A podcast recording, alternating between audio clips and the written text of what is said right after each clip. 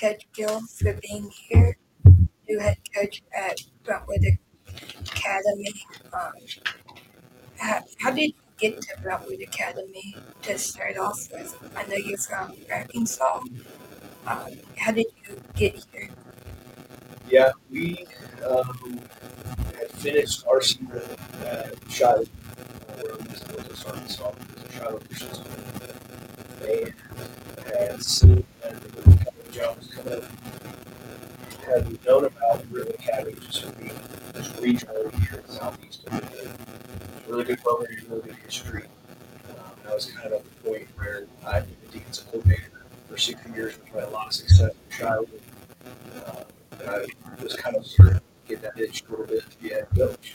And the more time I spent in Shiloh, the more I realized what I was really looking for in an coaching opportunity. Shiloh Christian and Brentwood Academy are similar in a lot of ways. And having worked in private Christian education for six years, that was something that I really, enjoyed. I really enjoyed having um, my kids be in that school. And so as I started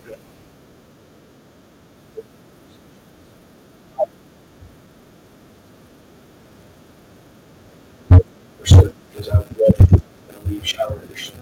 Um, I had some opportunities and, talked to a few people a couple years before. Um, just didn't really check all the boxes for me to want to make a move.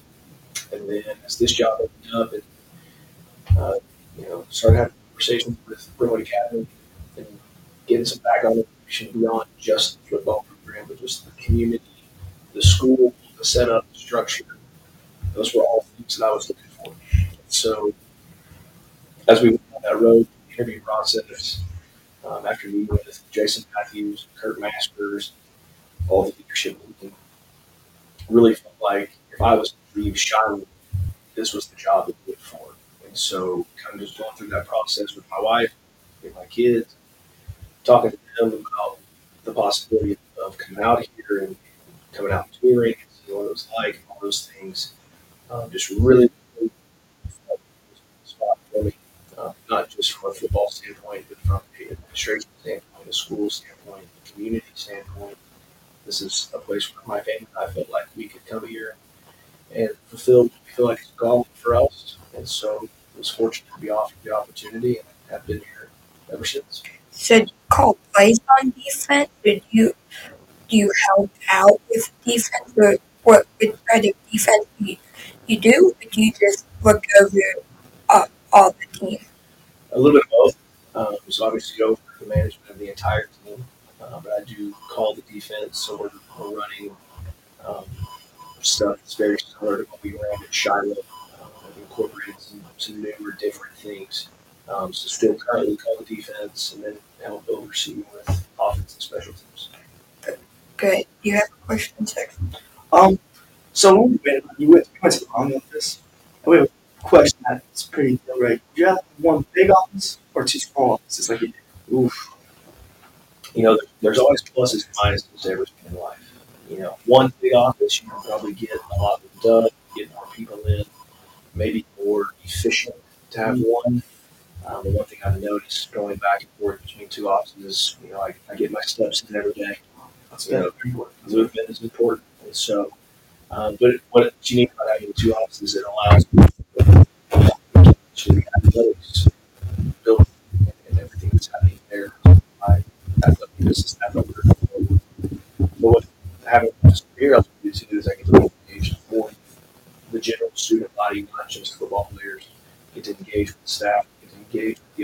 the office.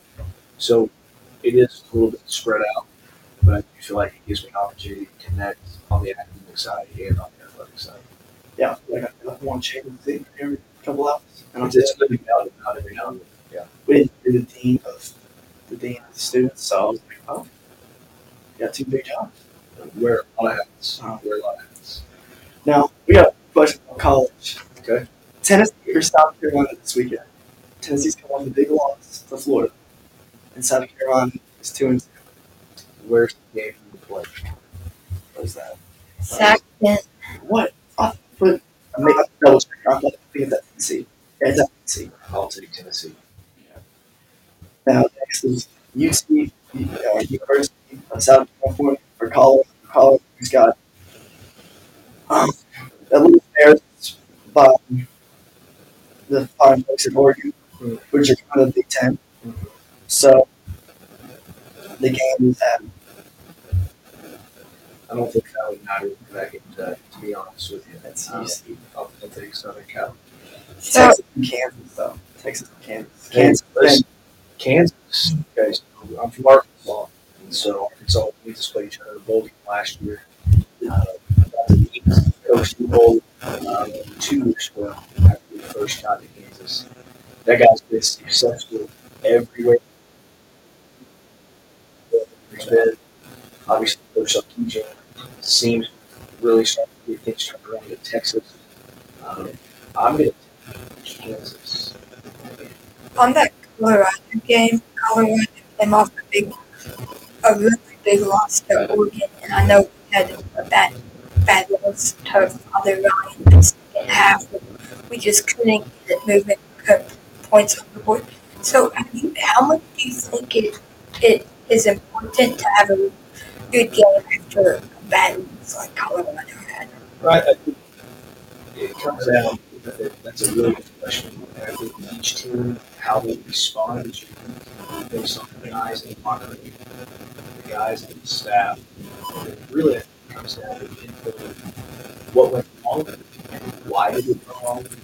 Sometimes have a lot of self-inflicted moves where maybe you misread something, or hey, on this play we missed four tackles that if we made one, you know, that play's not a touchdown or something. So I think identifying what caused that to happen is really, really important. And then after you identify those, figuring out, okay, is it an area where we just got beat? Okay, we got what we wanted, we just got beat, or is it an area where, man, we we did that to ourselves? So I think that's the unique challenge of coaching young guys and being in football is sometimes you can you can execute exactly what you want to do and it's still not go your way. That happens. And so I think that's the challenge for every staff that after we lose is to go, okay, what happened? What went wrong? And what can we do to fix it? So I think that's where probably Colorado's spending some time um, this week, I would assume, as far as just evaluating their game and how it was executed, where maybe didn't execute well, where they came up short, and how do you address those um, shortcomings either through practice, through film, through your personnel, whatever it is. And that's the unique thing is it is football's an ongoing value process. So sometimes what you did really, well in week two, you may not do well in week six. And so you've got to be able to identify, hey, the opponent, what they were doing, is it something that we did? Did we miss steps somewhere? And then how do you address it? You know, sometimes you can have a guy running wide open and the quarterback him for whatever. There's pressure, coverage was not what they expected, or anything like that. But that doesn't mean it's a bad concept, right? We got a guy who's really wide open. It's a good concept, so we can coach that concept better. Same thing with defense. You know, if, if we ran a really good pressure, not pressure on the quarterback, and they still completed the ball, well, that doesn't mean the pressure's off, but maybe run a different coverage behind that pressure, maybe eliminate that throw not completed. So it's always trying to find the data and figure out, okay, where can we get better? What are we doing well right now? And how can we address areas we're not doing well? I think every staff in the country goes through that process. So, how important is the iPad from the sideline to make to not wait till Monday to look over the film and to tell uh, if George has a bad pick, need to look here. But how important is it to have the iPad on the sideline and Coach Kim and George go over each play, see say, oh this receiver's wide let's look here, maybe make this our, our uh, second read to what the read is. Yeah. The first three days? the the change in the use of technology in game has been huge. Um, so we have had TVs on the sideline because, like most games, you you go in with a plan and you think, hey, this is what we're expecting, and then sometimes it's, it's exactly what you think. Sometimes, hey, we if they get this formation we run this call defense, it should happen just like this. And sometimes that's how it goes. Other times, you get to a game and someone either they tweak the blocking scheme or they tweak how they're covering certain concepts.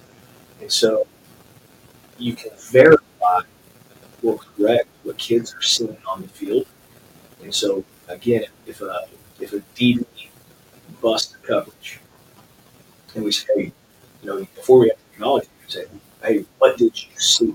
Because we're all looking at different things on every play, evaluating, trying to, but you can't see all of them, you know, just the human eye. And so the kid say, well, I, got this route concept. And then we go back and look at the iPad, and you can see whether that's what they got or not. But then you can also coach things like, hey, that's exactly what route was concept we got. But hey, we over maybe leverage drop. You're supposed to have inside leverage outside leverage. Maybe the depth wrong. Maybe you're supposed to play this coverage at eight yards and you were at 12 yards or something that. So able to get instant feedback from the technology. and You can correct more on the fly as opposed to you know, when I first started coaching, there was no sideline technology. And so you're just relying on the human eye and what everybody can track and see at one time. And I'm, you know, my experience is not unique. I'm sure every coach through it. You get the film after the game and go, oh, that's what they were doing. And so sometimes there's just sort of little tweaks and blocking schemes, or you know, on offense, little tweaks to how they're rushing the passer or how they're fitting certain run concepts. You're able to catch those sooner. So if you need to make an adjustment, it makes adjusting in the game a much faster process than when you didn't have technology. It's huge. Did that happen? Uh, remember last Friday we we it looked like we too much up the middle. We weren't. Something was going wrong. Maybe they were just better. I can't.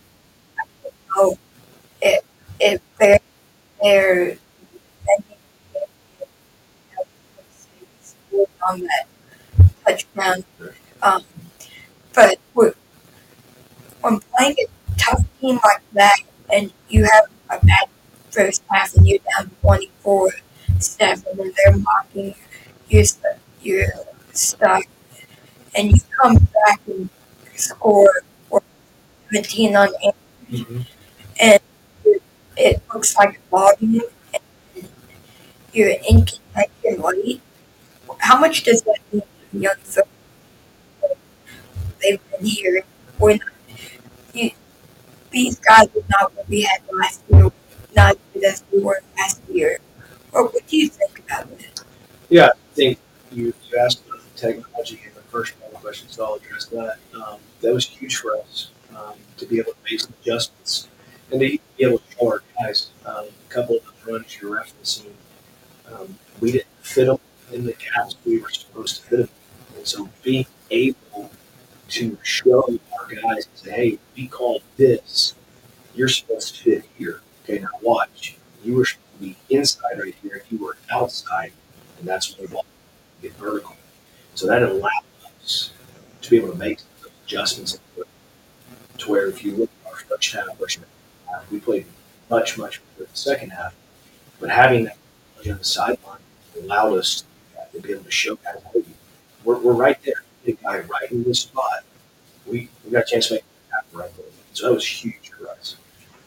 The second part, you know, I think um, when you're not winning games like you expect to, you know, we've, we've had that conversation within our community, within our community of, hey, this isn't exactly going the way we thought it would be right now. Um, some of the natural tendencies are for some self doubt um, to creep in, and, and you've got to deal with not just the, the physical side of playing, but the mental side of playing and preparing Um, and so you, you, when you're going through patches, you're looking of success. You're looking for signs of trending direction. So anytime you go on the road, play the stage units who are still really, really good, and you're down 24 7, you know, at halftime, that's kind of a make or break point. It's one of those, and we challenge her and say, this is going to go one of two ways. We can lay down and just take it, or we can fix the things that we're to fix, play cleaner, play better. We got a chance to play right here. And so I was extremely, extremely proud of the way our guys responded to that, the way our staff responded to that. We made the corrections, we made the fixes that we needed to. And to see our guys fight back, tie that game up 24 25, 24 24, eight minutes left. And they Hey. scored with five minutes left. Yeah, I think they scored like three, three left or something like that. Um, but really, really proud of the game. We're committed to, and we're not looking for the full victories. You know, and saying, hey, it's okay that we lost. Nobody believes that. But I think part of my job, part of our staff's job, is to continue to identify today if, if we will prepare and play the way we did half of that game, and we'll go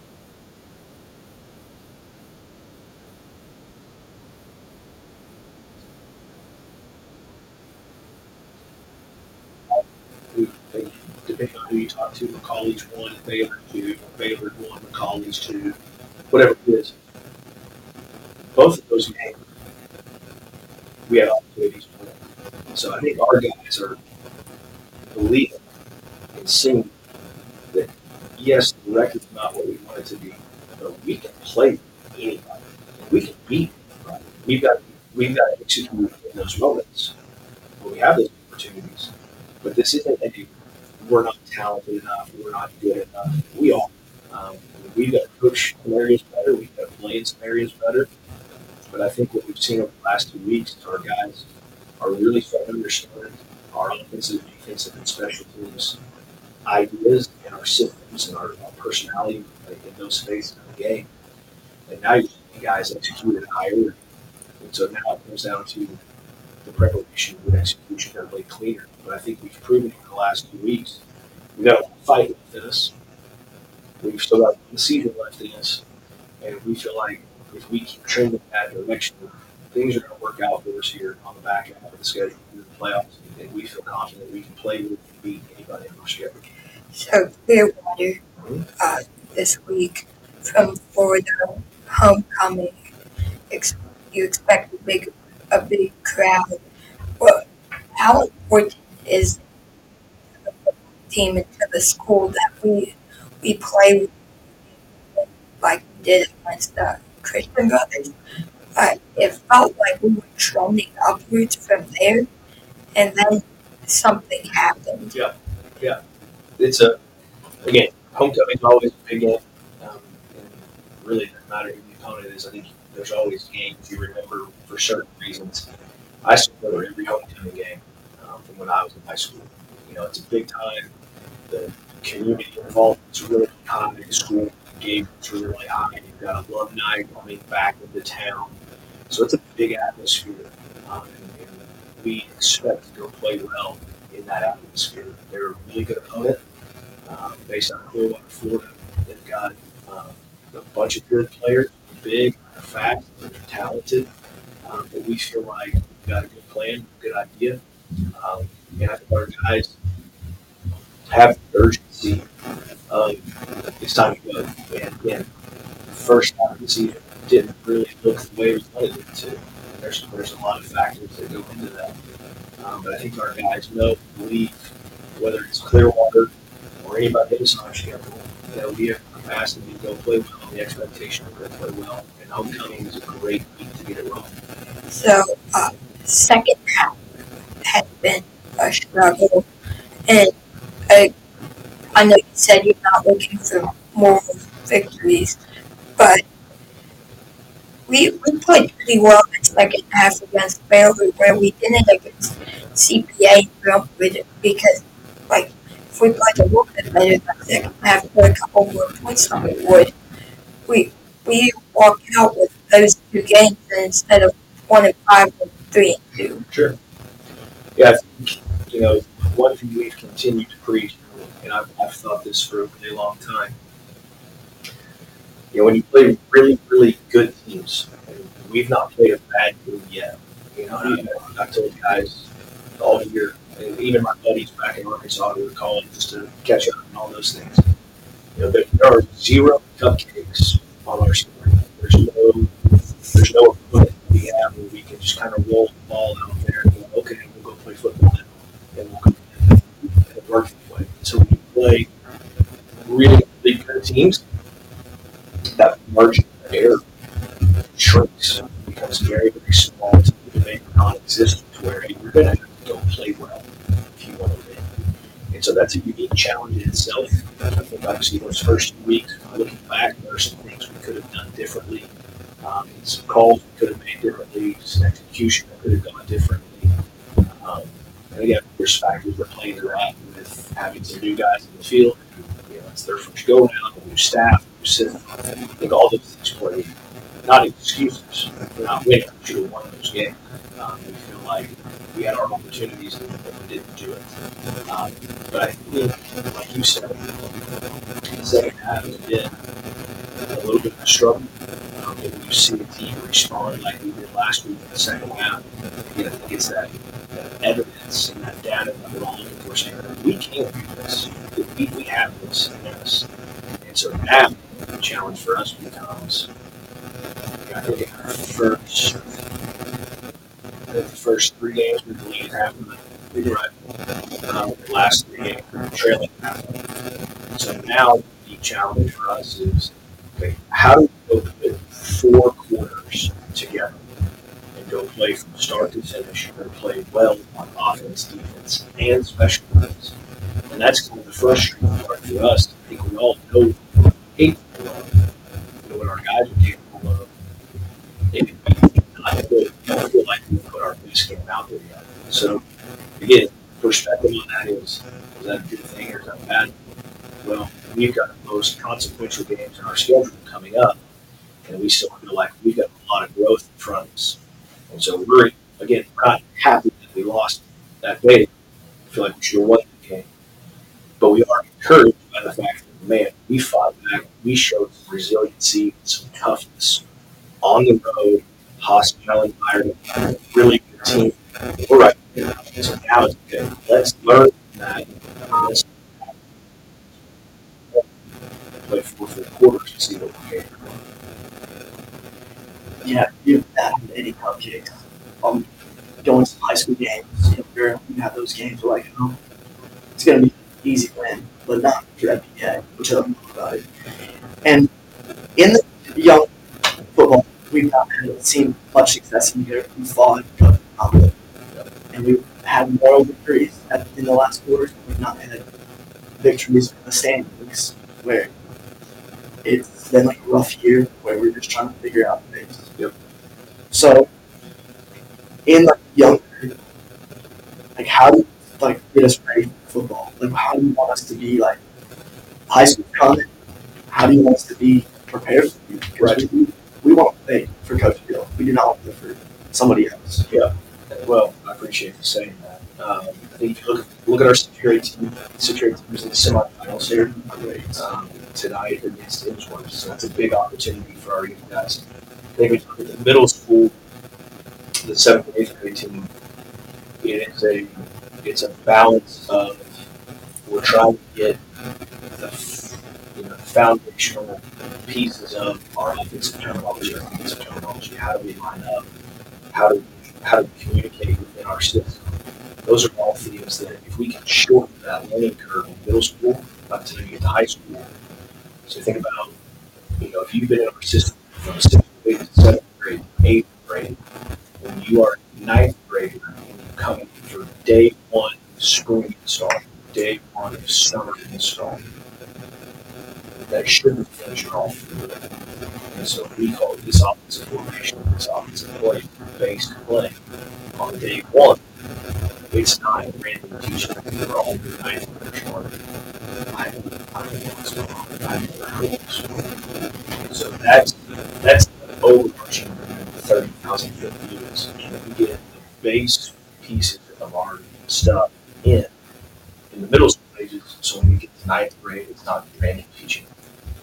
And I think, you know, for the seven of current grade middle school team, it's probably similar to that on the high school team, saying, hey, we've got to identify either it's personal or it's execution, it's combination of three. Saying, where we get better? And so when we do have those opportunities, we can capitalize. And I think that's the that's the thing that we're always chasing. As players, you want to be in those positions where you have opportunities. As coaches, you know, our, our job is not necessarily called for the perfect game. You know, I, I, I told um, Coach Cameron held in Baylor, you know, are there three or four defensive calls that I wish I had back? Absolutely. There's three or four plays I wish I had. Right. Every player, man, if I, if I could run that route again, if I could make that block again, if I could make that tackle again. So we all have those, right? I don't think I've ever left the game and gone, man, I a perfect game. I loved every single one of those calls. It was great. I mean, I've never done that. I always get back and go, man, I wish I had that one back. Or, oh, man, if we just would have called something different. I remember um, state championship uh, last year. I was at Shiloh playing really we turned the ball right on the at that point in time. And they were really, really talented, really fast. So we were we were playing some soccer coverage type stuff, trying to keep ball in front, trying to make them run the football and, and not try to get huge chunk plays out here.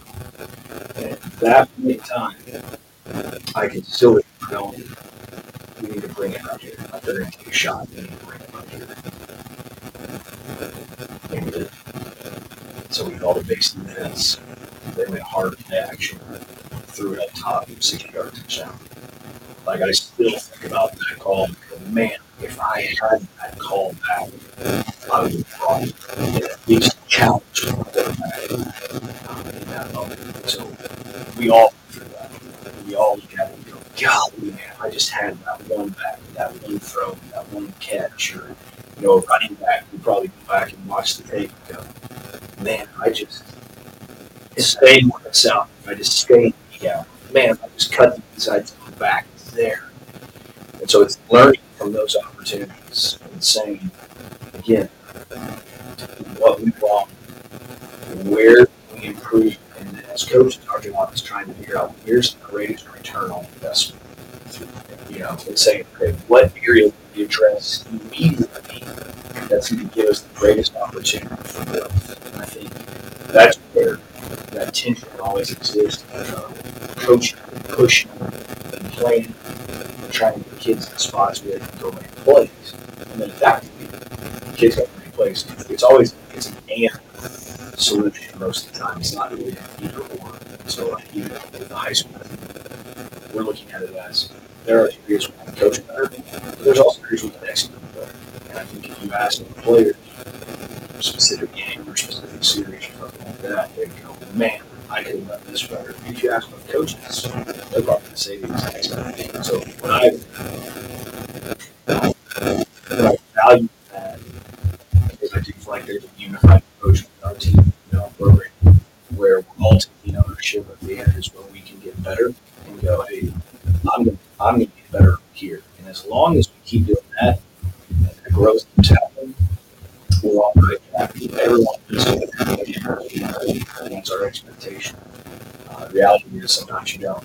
So, what's your process when you don't? Who are you becoming as a coach? Who are you becoming as an individual? As a player? It's not going your way. So that when you have your next opportunity, you're continuing to improve, you're continuing to grow into the team and the player and the individuals you have to be. So I think for the middle school guys, yeah, we win, but we also need to prepare for high school football. So that when you get to that ninth, tenth grade year, you're more equipped to be more successful at a sport. Um, So George McIntyre, QB, came into this year as a five star, and last year he was a sophomore. This year he's a junior. How important is a good quarterback that can stand there, take a hit, and and get the ball out, and get those plays, but also can take off and run? How important is that to this football team and this program? Oh, it's huge. Um, I think in any level of football, you have a really good quarterback, you've got a chance to be successful.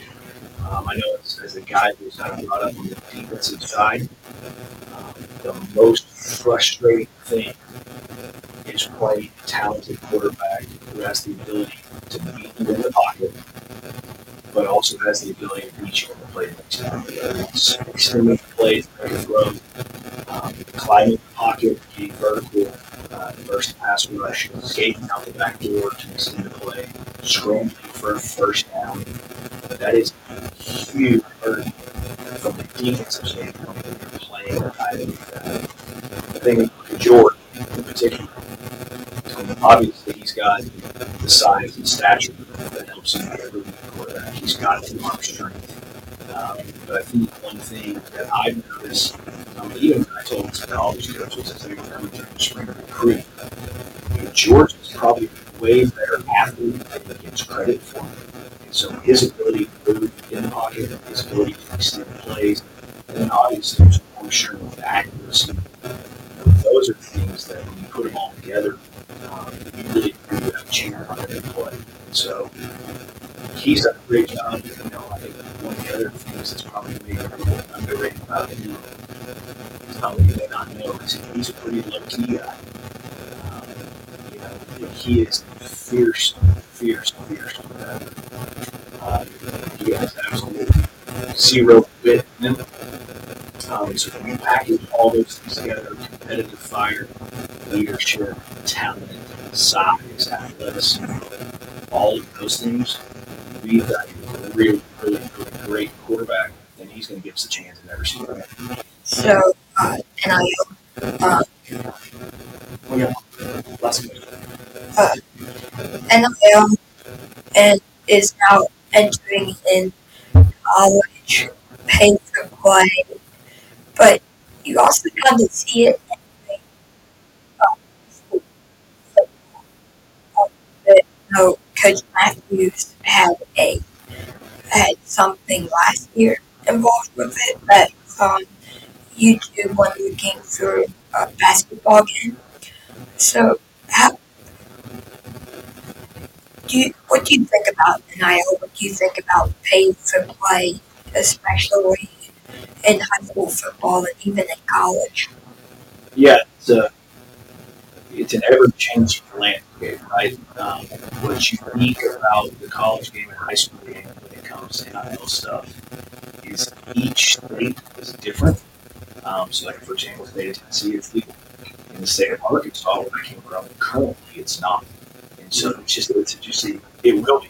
I mean, it's going to it's going to be at some point. Um, and so, to me, it's the balancing of, you know, we as an institution at Brentwood Academy, we still have rules and regulations um, that we're guided by and that we're bound to from the TSSAA of how that works. And so we as an institution are not going to go out and say, well, we want this player and we are going to pay this kid X amount of dollars. We're not going to do that. We haven't done that. We're not going to do that. Where it's unique is the law does allow for if a kid, whether it's a football player, baseball player, basketball player, volleyball player, if they are able to monetize their own name, image, and likeness, and some company or whoever wants to partner with them and say, we're gonna we're gonna give you X amount of dollars for this, whatever it is, and that's legal.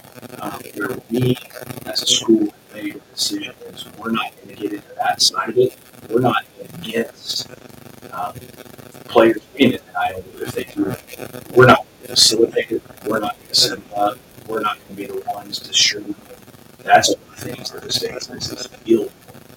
But if a private company or you know a group that say we're going to pay student athlete for their and likeness, that is where we have to stay within our bounds, which we have.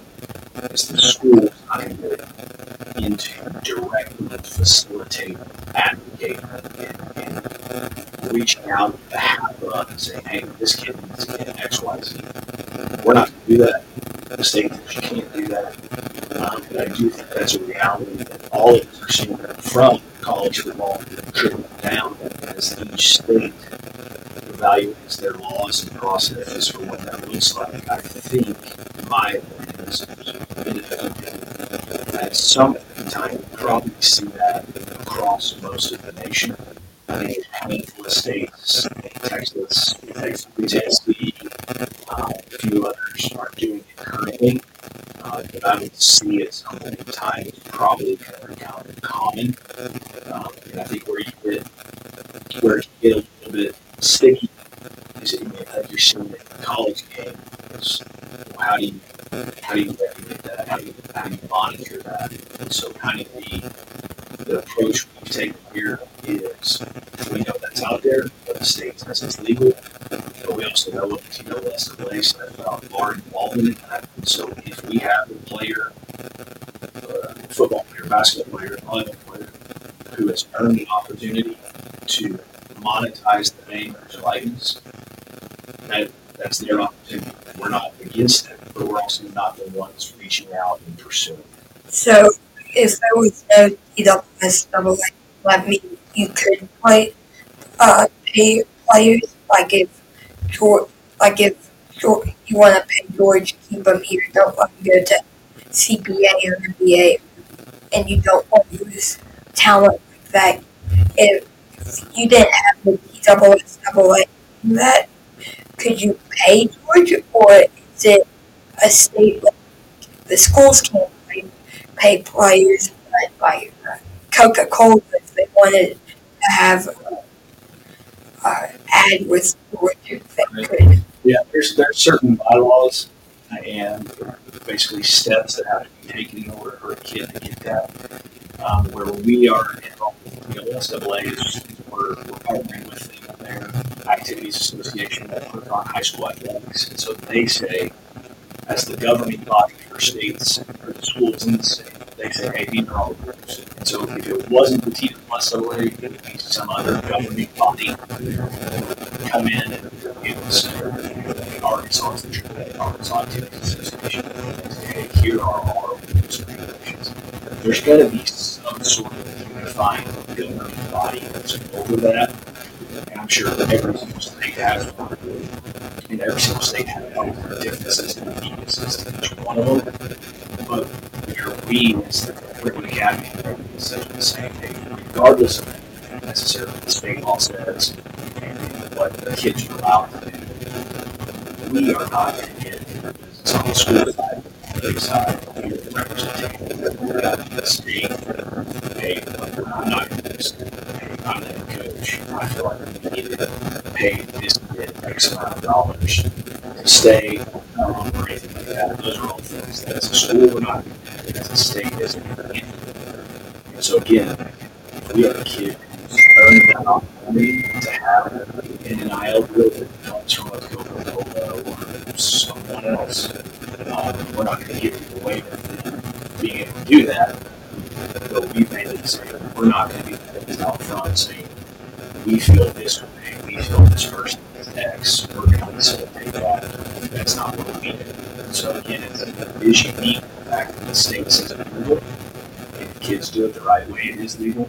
Uh, what we know is, is institutionally what we believe and how we're going to operate and how we're with what the state. So we're going to inside those boundaries. Again, they us an opportunity, they an opportunity. We want to honor that while also not stepping outside our bounds, stepping outside of those regulations that are set for us and doing something we should. Uh, thank you, Coach Gill, so much. This has been really great for, uh, I think, a podcast. This is like an assignment for school, so it, it's been fun having you on. I appreciate it. I'll do it anytime you want. Thank you so much. Yes. Hopefully, you be next one.